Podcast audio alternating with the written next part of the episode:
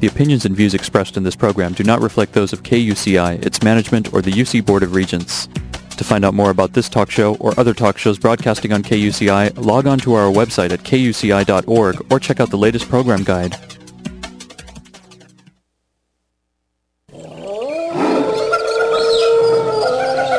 Sounds of the Anteater Kingdom on eighty-eight point nine F M K U C I in Irvine. Good morning, my name's Shane Burke. You're listening to the Tech Talk here on K U C I eighty-eight point nine F M in Irvine.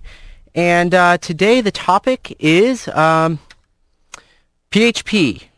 Now, P H P is uh, stands for Hypertext Preprocessor, which is a very, very um, useful programming language that you can use. Um, and so this is basically where the bulk of websites that you experience um, are actually built in, in this little layer here. Um, this is on the server side, so this is server-side code. Everything we've done before has been client-side, so JavaScript. Um, uh, let's see, what else have we talked about? We've talked about all sorts of things. Uh, what's that? H T M L? Oh, yes, H T M L. Uh, C S S, JavaScript, uh, jQuery, really. Um, one one note I wanted to make is that if you can get P H P, one of the reasons I didn't really talk about JavaScript is if you can get P H P, you can basically get JavaScript. Um, even though we were using the jQuery framework, if you kind of uh, just do a little uh, research on the internet, you can go to w three schools dot com and um, check out the examples there. And if you kind of get used to that, you can do some really advanced things with jQuery. You can start building your own um, little plugins and things like that. So I encourage you to do that. Okay, now there's there's a couple little housekeeping things that we need to talk about first before we can actually start talking about how you actually make something with P H P and actually get into the fundamentals of the language. The first thing you need to do is, as I say on my website, you need to download and install a certain program. Now, you don't actually have to do this. You can actually download um, the program off of the P H P website and install it, but you have to use um, command line stuff, and, and not everyone's comfortable with that. And really, why even bother if you can just download a regular application and it will do it all for you? So I recommend that you download or install MAMP or XAMPP, M A M P or X A M P P. Um, both are completely free, and um, the only difference between them is, I believe, XAMPP, uh, well, I know MAMP only works on Macs. XAMPP might only work on P Cs. They may have a Mac version, too. Um, but you don't, re- I have MAMP, and um, I don't really know the differences because I, I don't have a P C. So um, there may be differences between them in actually how you reference your file and actually navigate to it in your web browser. Um, But I'm sure if you just te- check the documentation, that'll be very clear how you do that. Um, so um, the the major difference between them is that uh, MAMP doesn't install Perl. XAMPP does. Um, obviously, you're on a Windows. If you ha- if you're on a Mac, then Perl is installed by default. Um, in case you didn't know that. So uh, yeah, those are really the major two differences between both those programs. Um, So uh, after you've done that and you've gone through the installation, the first thing you need to do is create a P H P file. And basically the way you do that is, is you best you just name your file whatever you want to name it, and then you have a .php suffix at the end. Um, and uh, you would save that in htdocs if you're using MAMP. I don't know what it would be in XAMPP, um, but you... Um, it, it's pretty simple. Basically, you just save it in that file, which actually resides in the application file itself. So if you if you're on a Mac, you ma- navigate to applications, and then there's a little file for MAMP. You would click on that, and you would see the htdocs um, folder, and you would basically save your file there. And within that file, um, whenever you have a little bit of P H P code, Um, then you would actually use the opening and closing P H P tags. So that would be the less than sign, a question mark, and the word P H P. Um, and then to close that tag, you would do a question mark and a greater than sign. So basically, think of these as new H T M L tags that you can use. Basically, P H P allows you to create dynamic H T M L.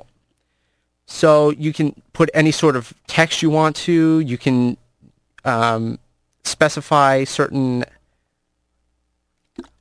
excuse me, you can specify certain, um, uh, the um, uh, attributes is the word I'm looking for. You can um, specify attribute values, um, the actual text value inside of a tag. Um, you can make tags. Um, Obviously, you can't make your own tags unless you're using X M L. But um, so basically, you can understand that now you're starting to see how flexible this all is. Um, P H P is very flexible, and it allows you to create dynamic pages. And so whenever you go to one of the big websites, um, Amazon is a pretty good example, um, they actually build the page that you visit customly for you because they have algorithms in, in the background. Um, They're probably not written in P H P. They're probably written in C or something else. But um, uh, and I don't know. I don't actually know if Amazon uses P H P, but um, they use some dynamic server-side language because that page, you'll notice it says things that you've accessed or, or like um, uh, things that are in your shopping cart or, or things that you um, have looked at recently or things that. Um, are recommended just for you that other people have liked and stuff like that. So that's all dynamic stuff that's saved in a database, and that page is created just for you dynamically. And um, so it's very flexible, and uh, it's very powerful, obviously. And it's really something that's kind of, uh, I guess I would say, expected these days. Um, most users on the web are, are pretty savvy. Not everyone is, but... Um, Most most users are, and it's something they come to expect. They come to expect that dynamic content. Um, now, on the other end, just a plain H T M L page that's static, like would be our website. Although we add things um, to it, um, there's there's really not much there um, except for what the shows are and, and like a description and stuff like that. So we don't actually have a P H P backend. There's really no need for it um, because, well, I know H T M L and I don't mind writing a little bit every week, so it doesn't really bother me that much. But certainly, if I wanted to, I could create a P H P backend for our show website and um, save everything into a database. So, um, for example, one of the things that I do is I write the date that something was added, or like the show air date. Well, I could dynamically um, create that with P H P, and just anytime I upload something to the website, I could um, get that time that it was uploaded and just use that, uh, well, the date for what what day I added it. And um, basically, I could use P H P to dynamically insert that date. I wouldn't have to type it in myself. Um, but I, I just don't really feel like doing it for this this website. So, um, but that's something that I could have done, uh, just to let you know. So that would that would be dynamic um, H T M L there. Uh, basically, anything that is not in the H T M L tags is treated as regular static H T M L. Anything inside of the P H P tags has to be parsed and um, deter- based on whether you actually print something out, then um, that will determine whether, you know, what actually is received to the browser. So theoretically, if you don't print anything within a P H P tag, or you don't tell it to go to, to the uh, H T M L, then um, nothing will happen. So it, you won't see anything. So you could basically create a function and do something in it, and that would not appear to the user. So again, uh, we have the power to determine what we actually show to the user. So that's that's nice. Um, let's see. We've got... Uh, Anything in P H P tags is parsed, and okay, I already said that. Um, so basically, I want to emphasize, don't really get confused by all this in the very beginning. Just treat P H P as another tag that you can use. Um, it, you're basically just writing your H T M L document as normal, and whenever you want to have something that's dynamic, then you would use the P H P tags within that H T M L. All right, let's see. And one of the important things that you need to do, as with as we saw with jQuery, is you need to end each statement, every line, with a semicolon. Okay? And now we're actually going to start getting into these things called types and variables. So you have variables, and um, variables have types. And I'm going to explain a little bit more about what variables are, but I think it would make more sense to talk about the types first, because I think a variable is kind of a, a it's a term that we all understand from math. So um, let's just start getting into types, because these are things that if you're not experienced in programming, you, you haven't experienced yet. So the first type we've got here is the Boolean. And Boolean basically has two values, true and false. And those those aren't quoted. So it's basically the word true and the word false. And, um, I mean, it, it, it makes sense. It, it doesn't sound useful, but you'll um, when we start talking about other things a little bit later today, um, you'll understand the value of this. But just know that a variable can be set to true or false, and um, that would be its Boolean value. Uh, well, that, that variable would be of type Boolean. Okay, and uh, the next one we've got is something that you've definitely seen. It's called integer, so that's basically zero, one, two, three, et cetera. And they can also be negative. Um, again, they're not quoted, and uh, they're non-decimal numbers. So an integer, a variable of type integer cannot have a decimal point. Um, and then the corollary to that, the, the kind of like the opposite, would be um, float, which would be a decimal number. And um, again, it's not quoted, and it can also be positive or negative. Then you've got the type string. Excuse me. Uh, type string is anything basically con- contained in quotes.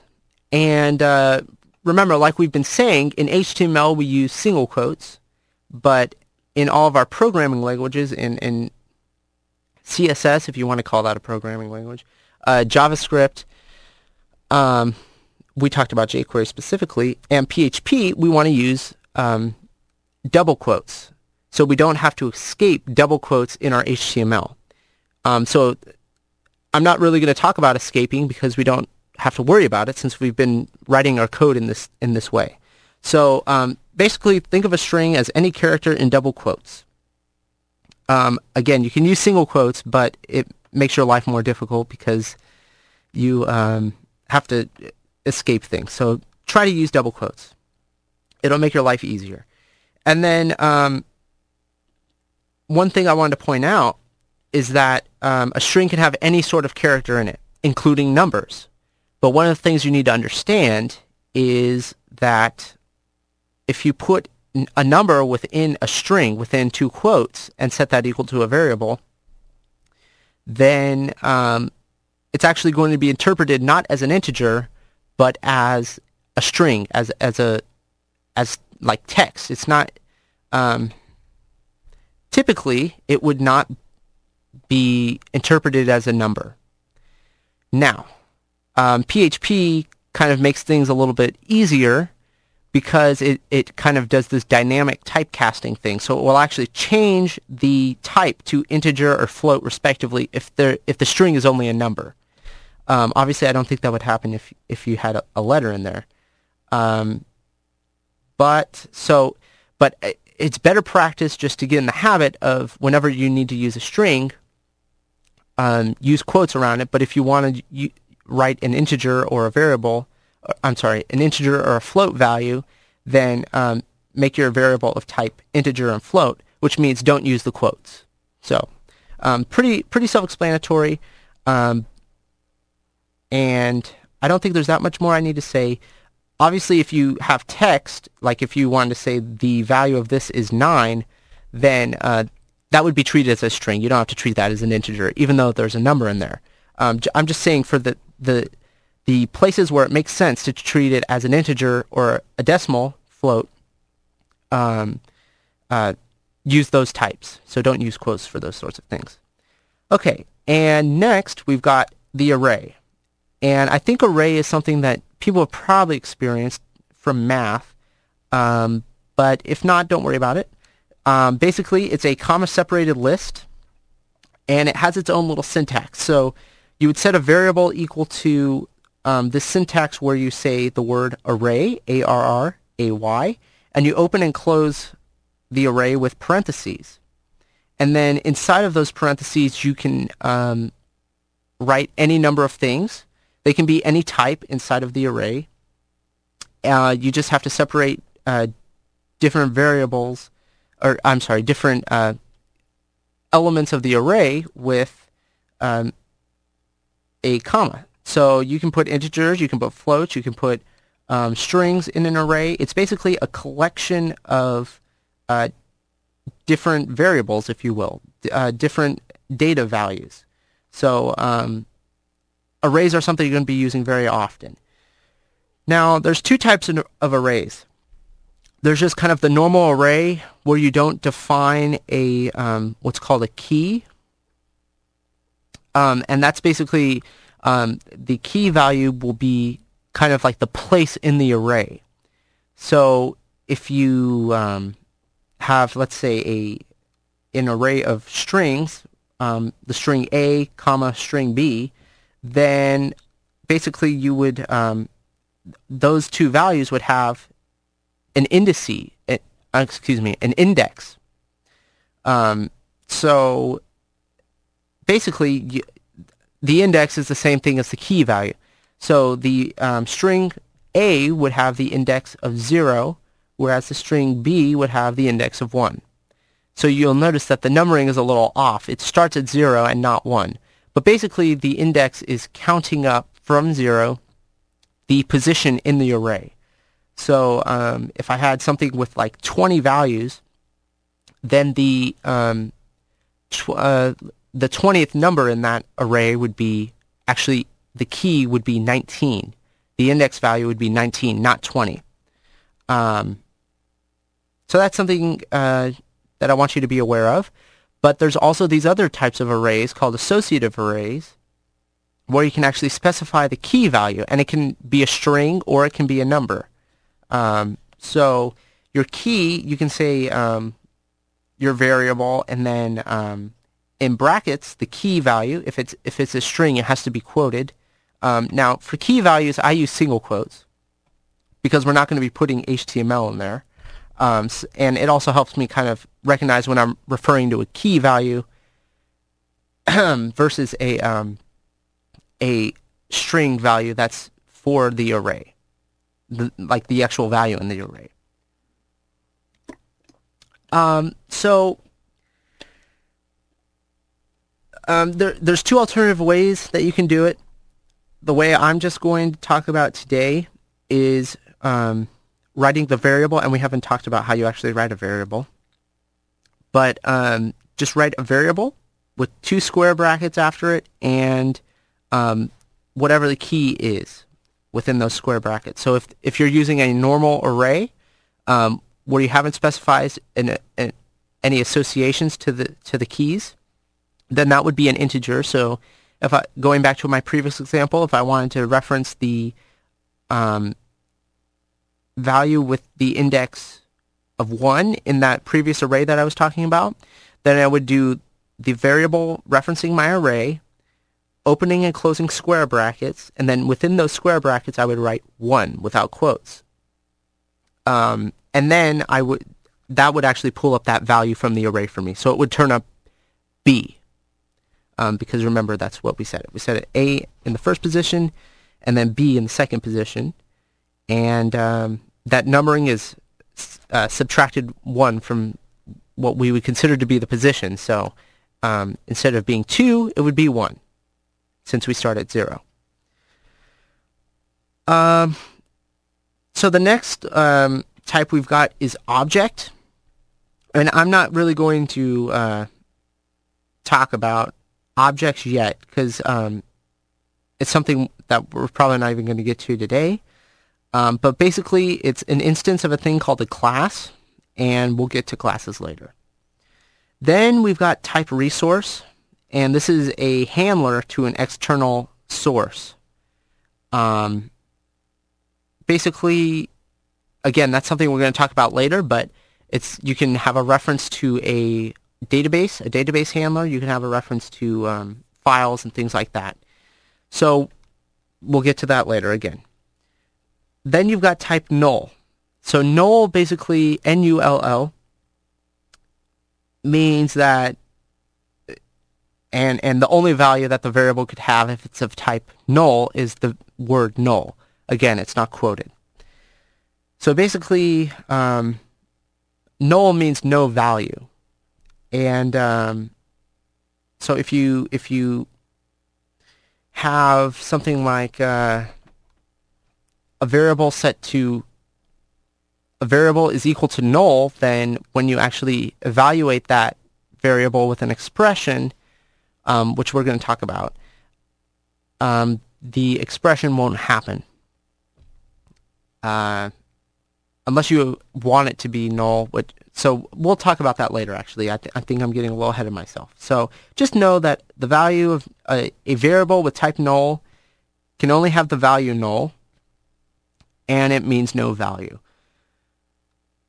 So that's not entirely true, but we'll start talking about that in expressions. Um, so let's just move on. Uh, oh, I also have a note here that you can set a variable to null to empty the variable. So basically, um, if you have a variable equal to the string A, then, and you later in the program say A is equal to null, then it will clear that value. That means the um, variable doesn't have a value anymore. Okay, so now we're actually going to get into, excuse me, we're actually going to get into variables. Now in P H P, whenever you write a variable, it has to start with a dollar sign. And then you can write um, the name of the variable. Basically, you can decide what you want the variable name to be. It can be anything that you choose. Um, but one thing you need to know is that variables are case sensitive.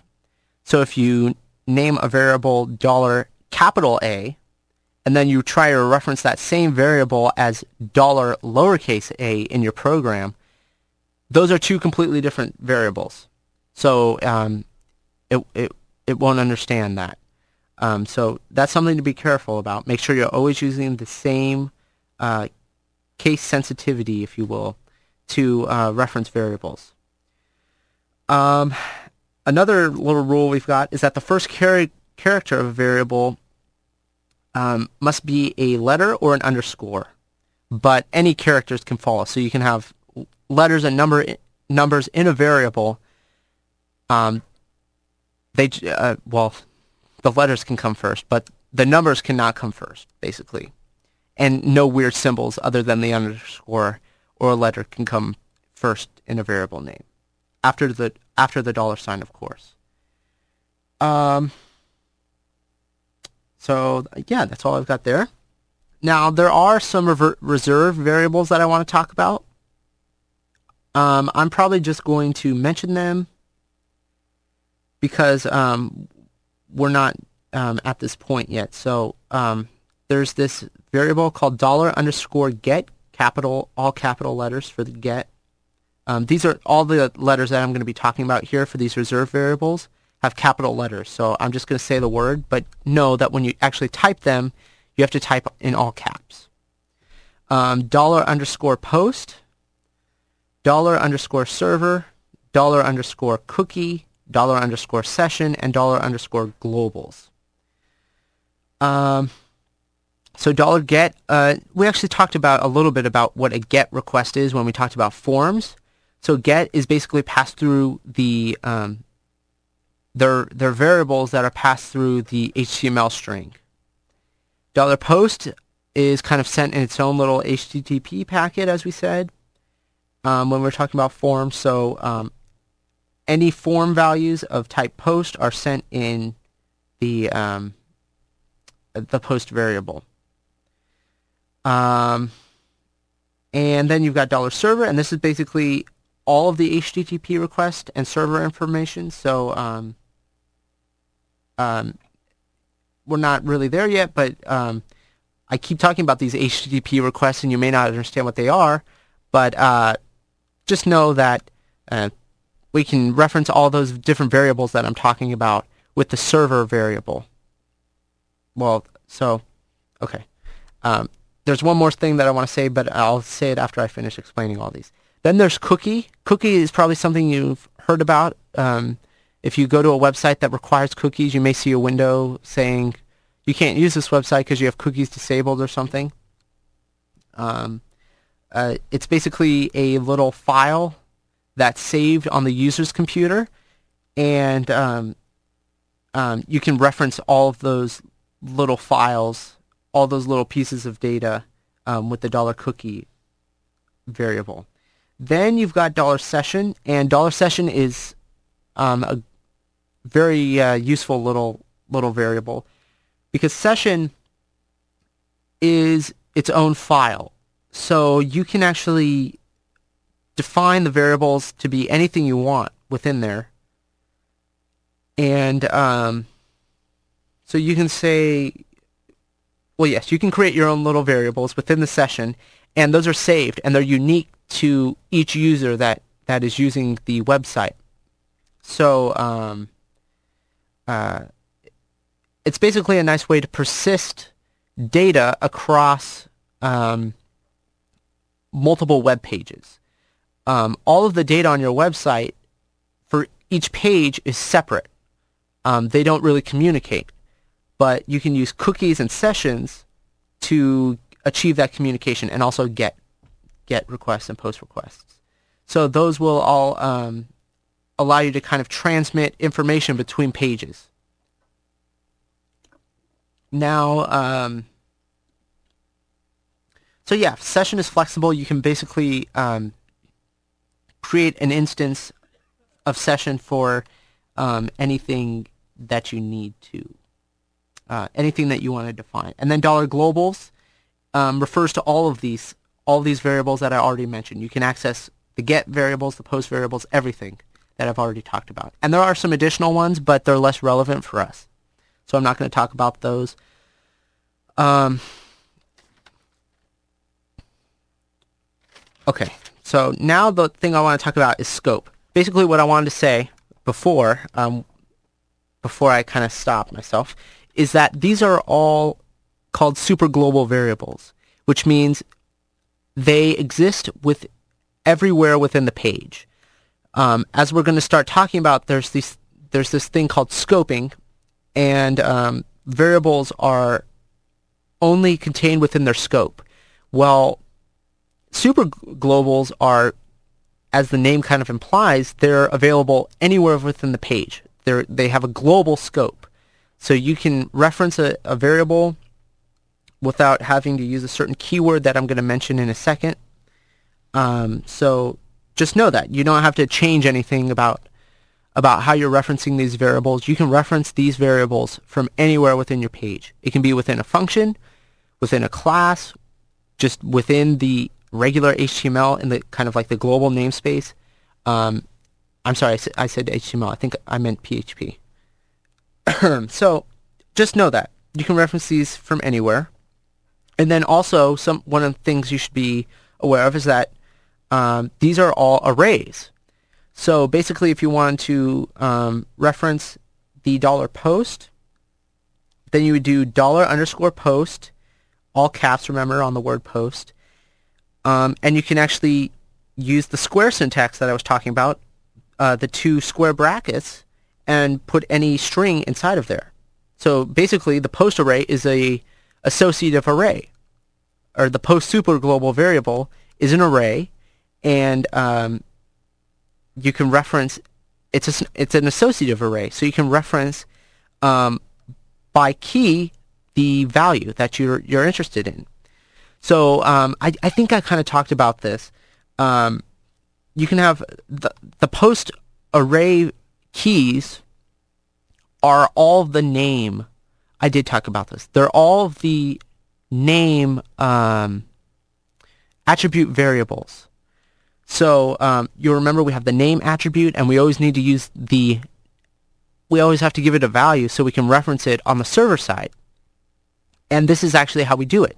So um, if I had a H T M L, now I'm talking about H T M L. So if I had an H T M L element with um, the name, the name attribute set to blue, no, I always use blue, that's a bad one, I'll just say A, then in my, um, in P H P, after I send that form to my P H P file, so I would be using the action attribute for the form element, um, and I'd be setting it equal to the path for my P H P file that I'm talking about right now. So in the P H P file that's being referenced, I could do dollar underscore post, and in square brackets, I could do opening square bracket, um, single parentheses, A, close the single parentheses, and then close the square bracket. And then I would basically be, be referencing the um, whatever value is contained within the H T M L element with the name A. So hopefully that makes sense. Um, I think it does. It's very clear to me, but then again, I've been doing this for a long time. So, um, uh, it, yes, so basically that's how you would reference a post, and that's what, what the values of the post array represent. Again, these are all just arrays, and they work in the same way as I described earlier with just a normal array. Um, the only difference is they're all written in capital letters, and they're avail- available anywhere within my P H P file.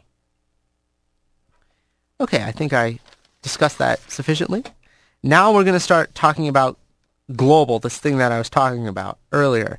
So whenever you define a variable outside of a function or outside of a class, it's contained within the the um, the scope of the file, but it's not contained within any functions that you have within that file because they have their own scope.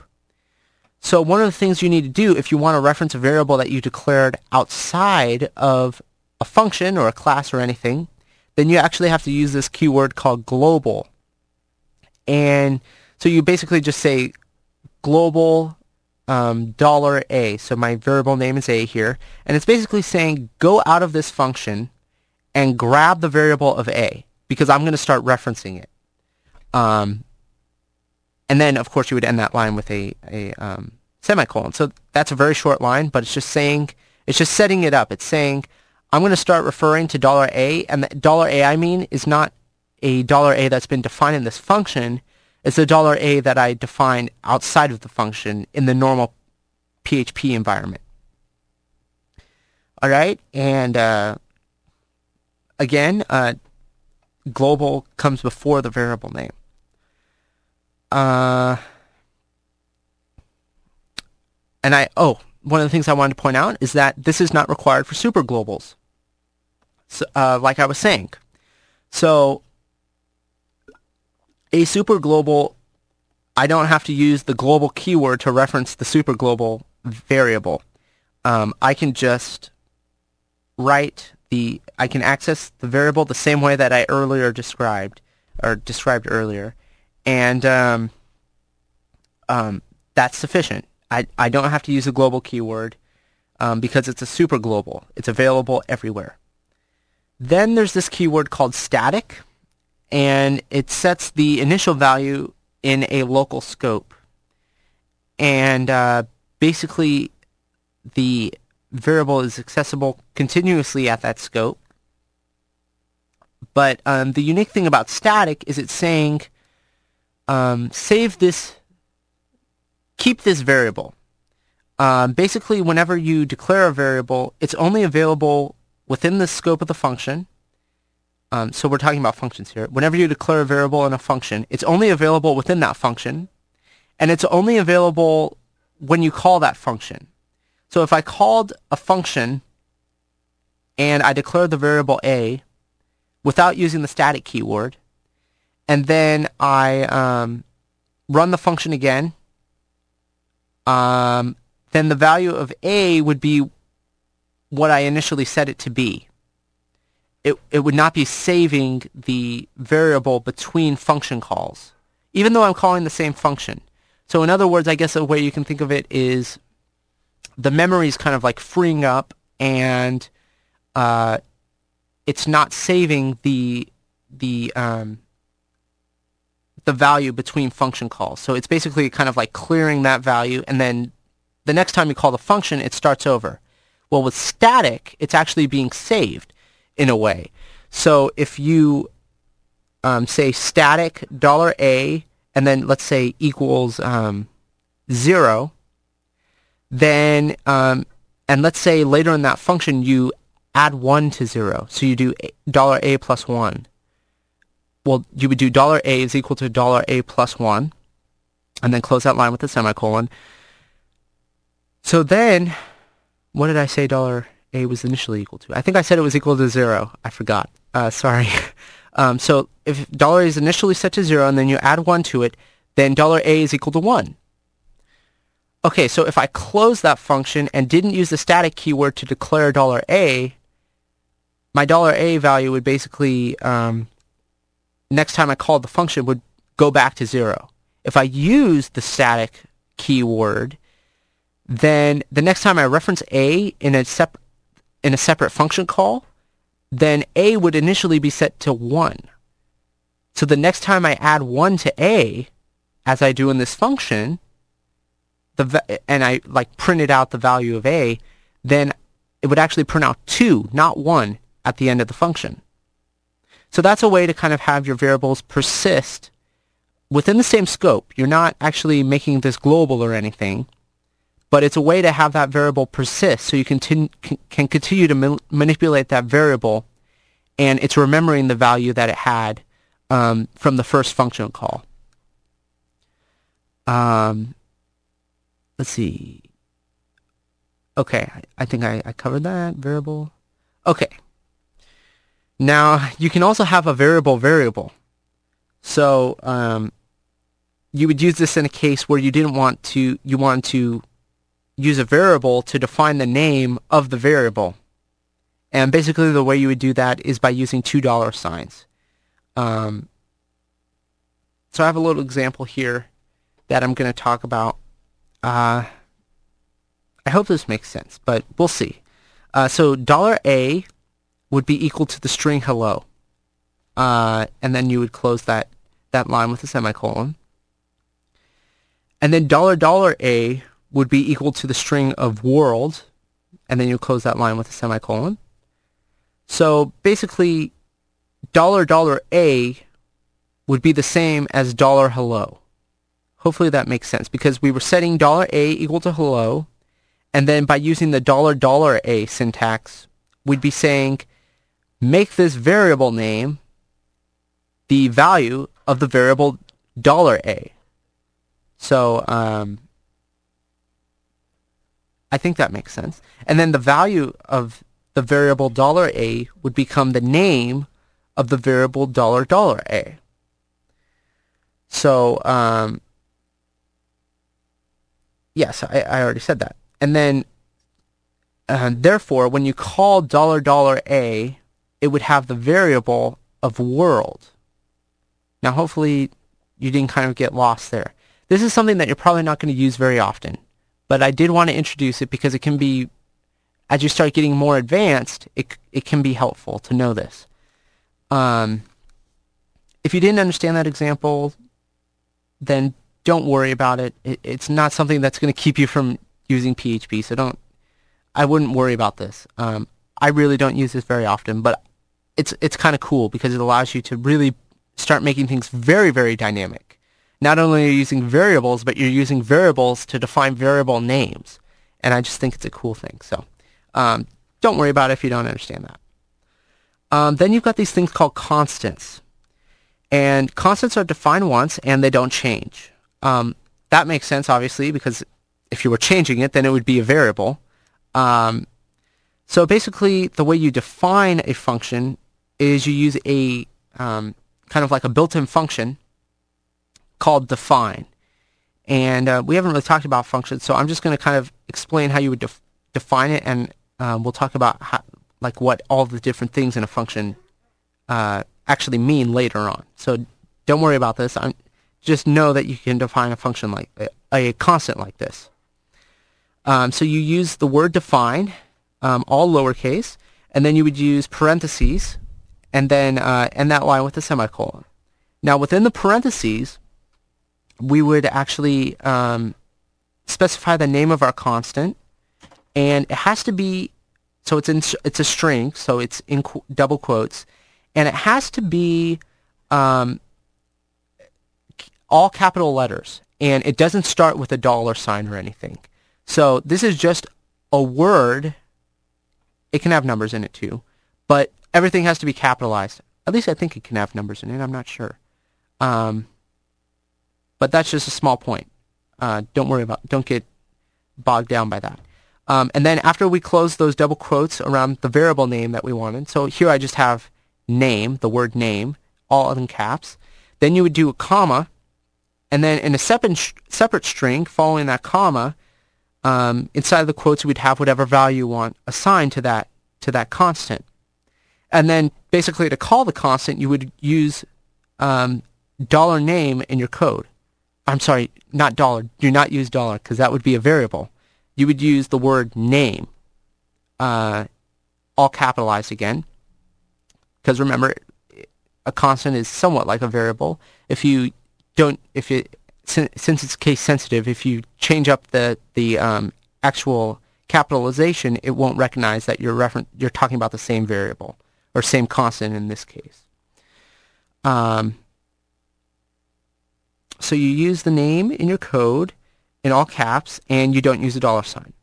Uh, again, I just want to emphasize that dollar sign is for variables and not for constants. So I kind of messed up there. I, I said dollar sign. Do not use a dollar sign to reference your constants. Just write the word uh, that you define the constant to be um, in all caps, and it will reference that value automatically for you. So that's kind of cool. Um, this is really useful for um, areas where Um, you need to save some sort of value that is going to be used in multiple locations, and the value never changes. Um, so um, a good example would be like the actual um, information that you have to type in to access a database. That's commonly when you would use a constant. Um, again, that's we're going to talk about that later, so don't get bogged down in that. Okay, so now we're actually going to get into operators. And um, they're pretty simple. There's only one that you haven't been, um, you aren't familiar with. And uh, so I'm just going to kind of list them off. So you can do this uh, thing where you do dollar, or excuse me, negative dollar A. I said negative. It's actually um, like the minus sign, so hyphen. Um, and that basically obviously makes your variable negative. So it's it's the... I should say it's the opposite of the value that it originally was. So if you do do negative dollar A, then um, and you dollar A was originally negative, of course it would be positive. So that's just like math. Um, so just know if you ever need to change the sign of something, you can use negative dollar A or whatever your variable name is, and that would be um, making it the opposite. Then you can add things, so you can do dollar A plus dollar B, just like math. Uh, you can subtract things, so you could do dollar A minus dollar B. You can multiply things, so that would be dollar A asterisk dollar B. Um, so because this is a computer language, we're not going to be using X or for the time sign. Uh, so if you need to multiply something, use an asterisk. Uh, if multiply two variables or two values, whatever. Um, division is just a uh, forward slash, a normal slash. Um, so it would be dollar A divided by dollar B. That would just be uh, dollar A slash dollar B. Um, okay, now we get into this thing that you've probably never heard of, and it's called the m- modulus or modulus. I don't modulus, however you want to say it. Um, I'll say modulus, um, but I, people say it different ways. Um, there's dollar, so if you do, and this is basically represented by the percent sign. So you could do dollar A percent dollar B. Um, so I'm just going to use some r- random variables here. Let's say that I had uh, dollar A equal to three and dollar B equal to, uh, what do I want to do? two. Okay, so um, I would be doing dollar three modulus Uh, dollar B, and the modulus is basically a um, it's saying what is the remainder. So it's basically going to do the division, and you'll remember from long division you have this a remainder, and that's what the modulus is going to give you. So um, in this case, a modulus $b, $a modulus $b, would be um, equal to one, uh, because obviously two goes into three once, and then you have a one remaining. Um, so that would be the modulus. It's not um, a decimal value. It's an, it would be the integer remainder that you would get if you were doing long division. Uh, so that can be a really cool thing. Um, I've used that before, but you may not see an instant use for it, but over time you may find a use for it. Uh, then you've got assignment operators. Um, the first one is the equal sign. And so one of the things that I want want you to kind of get used to is don't think of the equal sign, even though I'm going to be saying equals. Um, I'll try to use a different way to explain this. It, it's the way I want you to think of it is the equal sign is kind of like the phrase get set to. It's not necessarily equal to, because that's another way that we're going to actually um, refer to things. Um, but just think of it as get set to. I'm sure I'm probably always going to say equals, but it may help you to think of the equal sign as one equal sign as get set to. Um, then you've got this thing called con- concatenation, which would be period equal sign, and um, that is basically when you want to add, or I shouldn't say add, it's when you want to just kind of like paste. Think of it as copy and paste. Um, when you want to paste one string to another.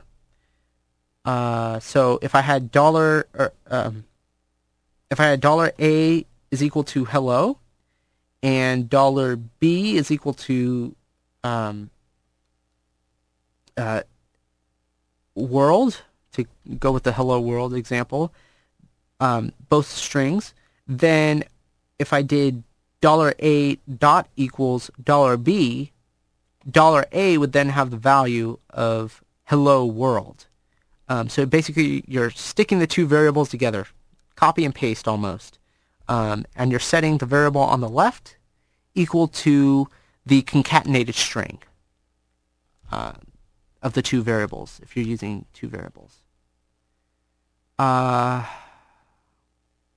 you, I mean, uh, you don't have to use a variable, so you could just um, uh, say a dollar a dot equal to, um, and then put a string there, so you don't actually have to contain a string. If you just want to con- add a string to the end, kind of like append it to the end, um, then you don't actually have to uh, contain it in a variable. You could just set uh, period dollar or period equal to um, the string of whatever string you want to add, or uh, put onto the end, paste onto the end. So that's concatenation. Um, then you've got uh, a way basically to do arithmetic, um, all of these arithmetic operators that I was talking about, um, but it's a shorter way to do it. So you've got uh, $a plus equal to $b, so that would basically do, th- be the same as $a is equal to $a plus $b. Um, basically what you're doing is you're just kind of shortening it. You're saying the variable on the left of the equal sign is equal to the variable on the left plus the variable on the right. So hopefully that makes a, some sense. Uh, uh, the other one you would have is $a is minus equal to $b. And I'm using $a and $b just as examples. These variables can be whatever you set them to, remember. Um, and that would basically be the same as setting $a equal to $a minus $b. Uh, again, it's just a short way to write it. Uh, $a asterisk equal $b, so that would be multiplication of a times b. And, of course, you're setting a equal to that. Then you've got $a uh, slash equal $b. So, again, that's that would be division. So $a would be set equal to $a divided by $b. And then um, a $a modulus equal to $b, or I should say percent sign, equal to $b, would be uh, dollar A is equal to the modulus of A and B. Well, A modulus B. Okay. So hopefully uh, I didn't confuse you too much with that. Uh, but I, uh, again, these are just short ways to do it. You don't have to, you can always uh, specify, if you're more comfortable, um, just using the normal arithmetic operators and using an equal sign to assign variables. That's totally fine. These are just kind of shorthand ways to do it. Um, and as you kind of like look at tutorials online, you may see people doing this. So I just want you to understand what, what they're basically doing. Okay, now we're going to get into comparison operators. And uh, we're running out of time, so this is the last thing that I'm going to talk about. Um, so the first one is the equal sign. Now, it's the double equal. So basically, two equal sign equal signs means equal. Um, okay, so pretty self-explanatory, but you can see the difference now, because with the single equal sign, we were just setting the value equal to that. With the double equal sign, we're actually kind of testing for equality. We're trying to determine whether two things are actually equal. And this is just the value. There's also three equal signs, so it would be equal sign, equal sign, equal sign. And that would mean equal to and of the same type. So this is where types kind of get important, because if you're using the triple equal sign, it's not going to um, evaluate as the same thing if you did um, dollar A is equal to string one, so that one is in quotes, and you're doing triple equal sign to dollar B, which is just one, not in quotes, so that would be an integer. Uh, B would be of type integer, A would be of type string, and doing the triple equal sign would say, no, these are not uh, equal because they're of different type. Um, however, if I use the double equal sign, then uh, they would say, okay, yeah, this is basically the same thing, because P H P is kind of doing that um, typecasting for us behind the scenes with the double equal sign. So it's basically looking at the value and saying, is this value in here actually the same, or is the type, uh, we're just going to ignore the type, is the value the same? Um, so I'm actually going to stop here. Um, hopefully uh, this was kind of useful for you. This is very introductory. We have a lot to cover now. Um, and it, it's much more than uh, than I I thought we were going to. I, I didn't get as far as I wanted to get. As I, that's what I'm trying to say. Um, there's a lot of things left, and we're going to get to them over time. But I think I was a little ambitious when I said we were going to get through all the programming in six weeks. But um, don't worry, I'd rather go slow and make sure everyone's on the same footing before we start like having interviews and, and talking to people about advanced co- concepts. So uh, stay tuned if you have a lot of programming experience, um, because we will be uh, changing up the format of the show. It's not just going to be me explaining programming. Um, but this can be very useful to those who don't um, already know it. So I hope you'll join me next week. Again, same time, Friday, here on K U C I eighty-eight point nine F M in Irvine. Um, have a good weekend.